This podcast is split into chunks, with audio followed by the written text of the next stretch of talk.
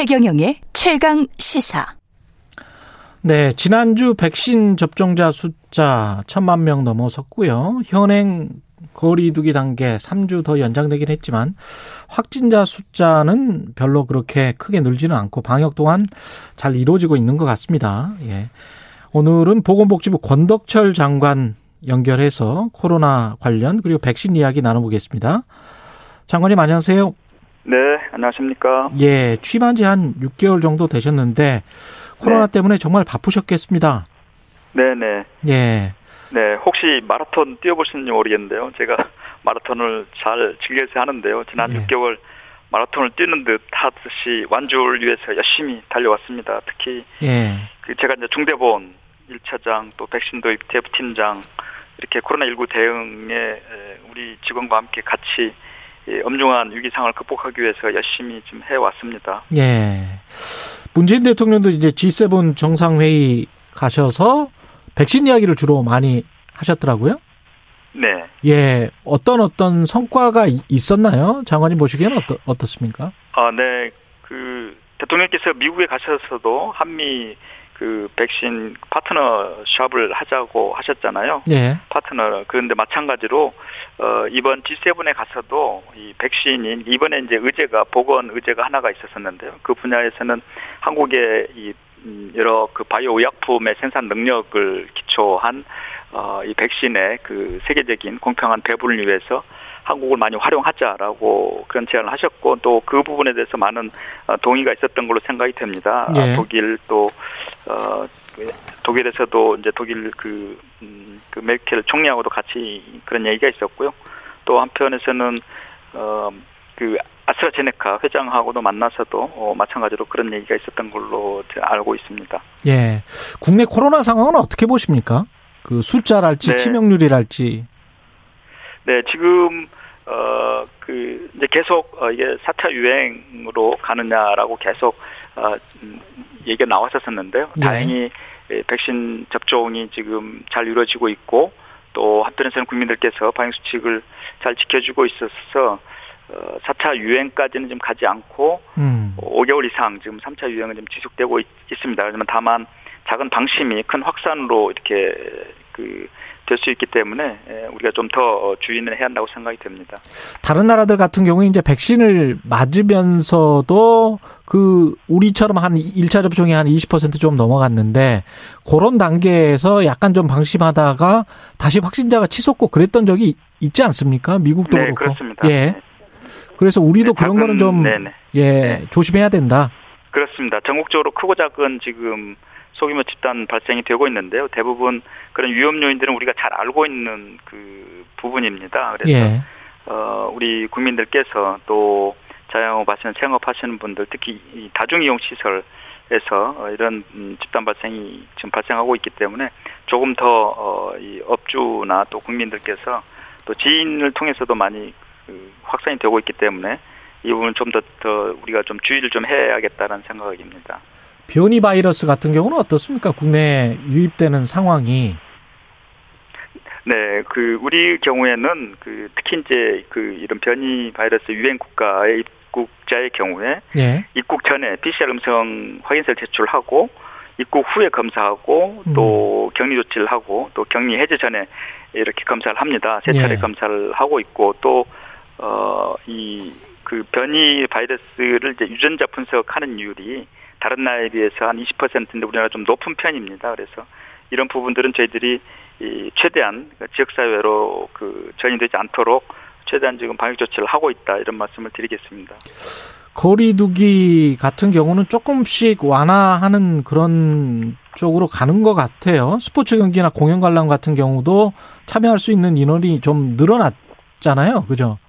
네네. 예. 어, 이건 이제 저희가 6월 말까지 1,300명 이상 이제 접종이 될 걸로 지금 저희들이 목표를 가지고 있고요. 예. 어, 그를 위해서는 이제 안정적 유행 관리가 필요해서 한꺼번에 확 풀지는 못하고, 음. 저희들이 7월에 이제 새로운 거리두기 체계 개편을 하는데요. 예. 어, 그를 위해서 위험도가 낮은 그런 분야부터 조금 더 단계적으로 좀 지금 확대를 좀 해 나가고 있습니다. 예를 들어서 예.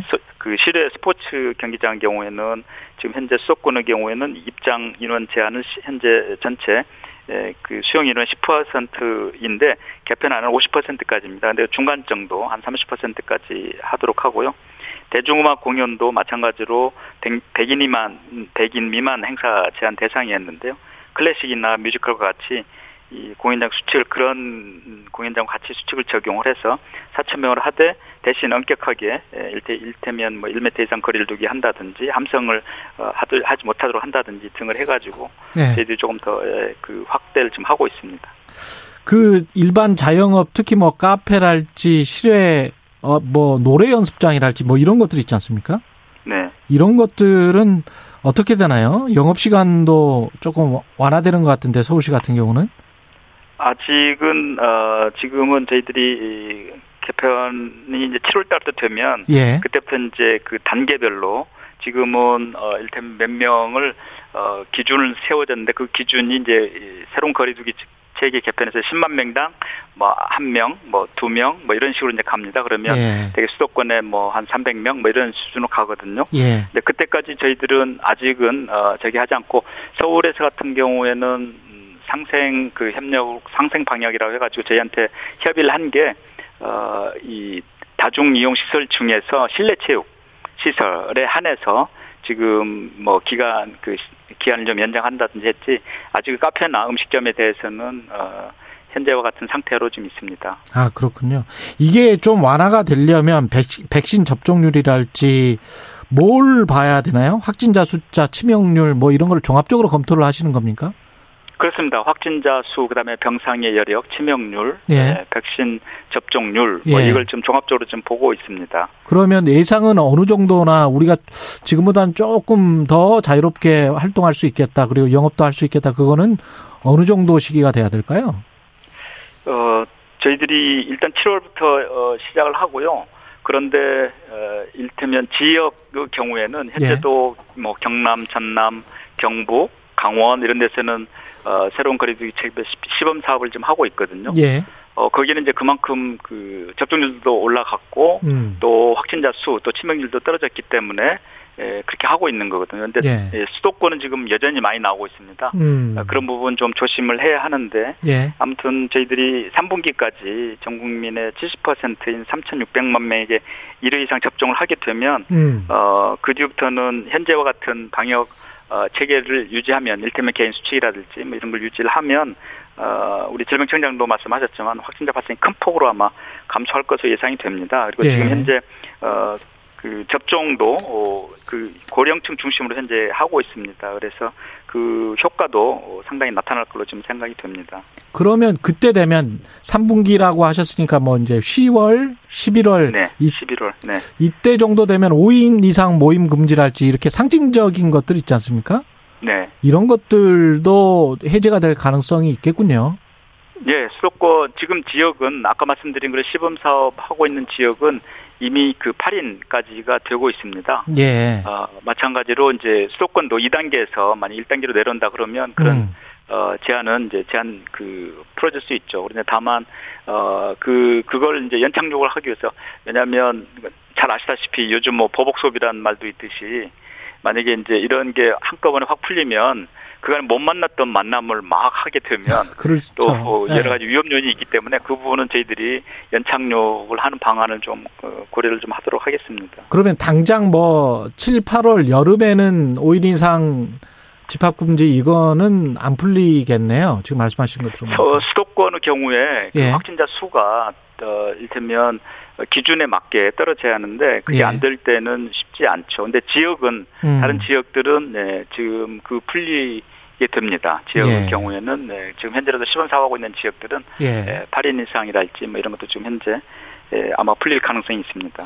여름 휴가철 특히 이제 물놀이 하는 경우가 많은데 이렇게 되면은 감염의 위험이 좀 높아지는 거 아닙니까? 아무래도 이제 마스크를 안 쓸 경우가 많을 거기 때문에 해변이나 뭐 풀장이나 이런 것들은 어떻게 해야 되나요? 예, 저희들 그래서 참 조심스러운데요. 작년에는 예. 휴가를 좀 가능하면 가지 마시도록 음. 자제를 음. 부탁을 드리는데 어 올해는 소규모로 가족 단위로 어 몰리지 않는 그러니까 사람들이 모, 많이 몰리지 않는 곳으로 분산을 해서 좀 이렇게 가주십사 하고 이렇게 저희들이 요청을 드리고 있습니다. 예. 어, 그렇게 밀집도가 좀 떨어진 곳에서 가시면 어, 야외이고 그래서 그 감염의 확률은 많이 떨어진다고 저희들은 보고 있습니다. 그래서 어, 국민들께서 가족 단위로 또 분산해서 가시면서 내가 가려는 곳이 일명 관광공사 같은 곳에서 이제 이런 데 혼잡도라든지 한번 보시고 미리 가시면 어, 그런 좀 피할 수 있지 않을까 생각이 됩니다. 이 7월부터 야외 마스크 안 써도 되는 기준이 백신 한 번만 맞은 사람이면 다 안 써도 되는 거죠? 그, 예, 그렇습니다. 그러면 그거는 내가 백신 맞았다. 한 1,400만 명 정도 될 것 같은데 이거 어떻게 보여줍니까?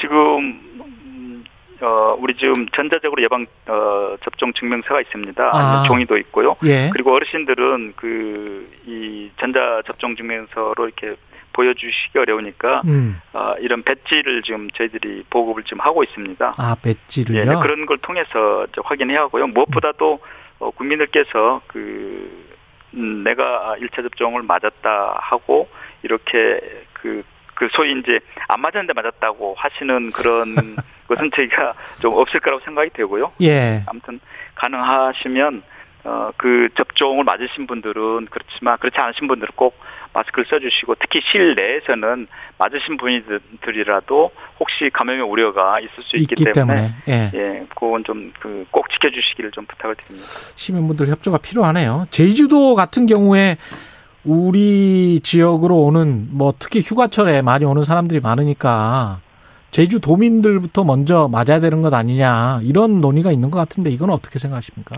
예, 그, 그렇지 않아도 이제 제주 특별자치도에서 건의가 있었습니다. 그런데 예.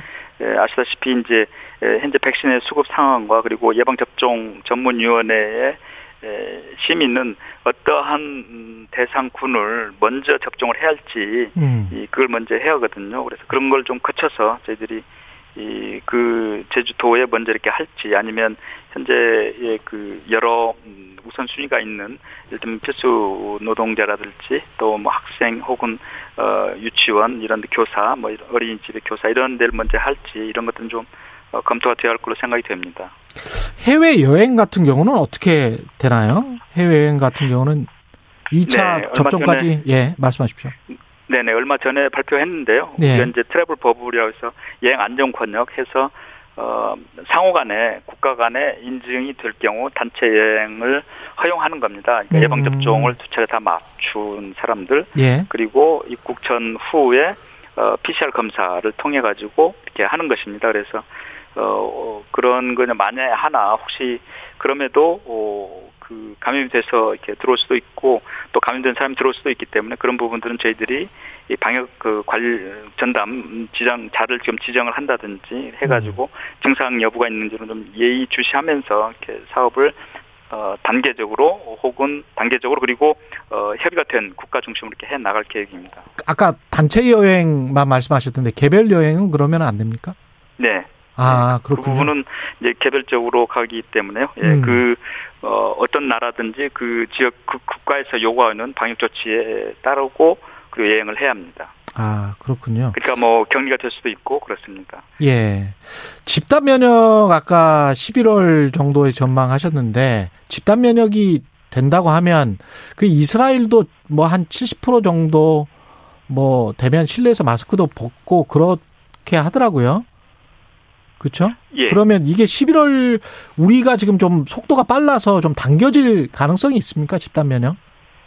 어, 그렇죠. 이제 속도가 빨라지면 예. 볼수 있는데 근데 아시다시피 여전히 백신을 못 맞는 분들이 30%에 있잖아요. 음. 그렇기 때문에 그 30% 감염의 확률이 있기 때문에 예. 완전히 실내에서 밀집된 그 공기가 일단 환기가 안 되고 뭐 그런 곳에서 장시간 있거나 그럴 때는 어, 감염 우려가 있는 거죠. 실내에서는. 예. 예. 네, 그래서 어, 가능하면 실내에서는 일테면 70%까지 되더라도 음. 어, 저희들이 이제 그 부분도 방역 지침을 질병 당국과 같이 전문가들과 협의해서 만들어야 할 텐데요. 예. 어, 완전히 실내에서도 마스크를 벗는다라고 하기에는 좀 쉽지는 않을 것 같습니다. 70% 이른다 하더라도 예. 접종률이. 예.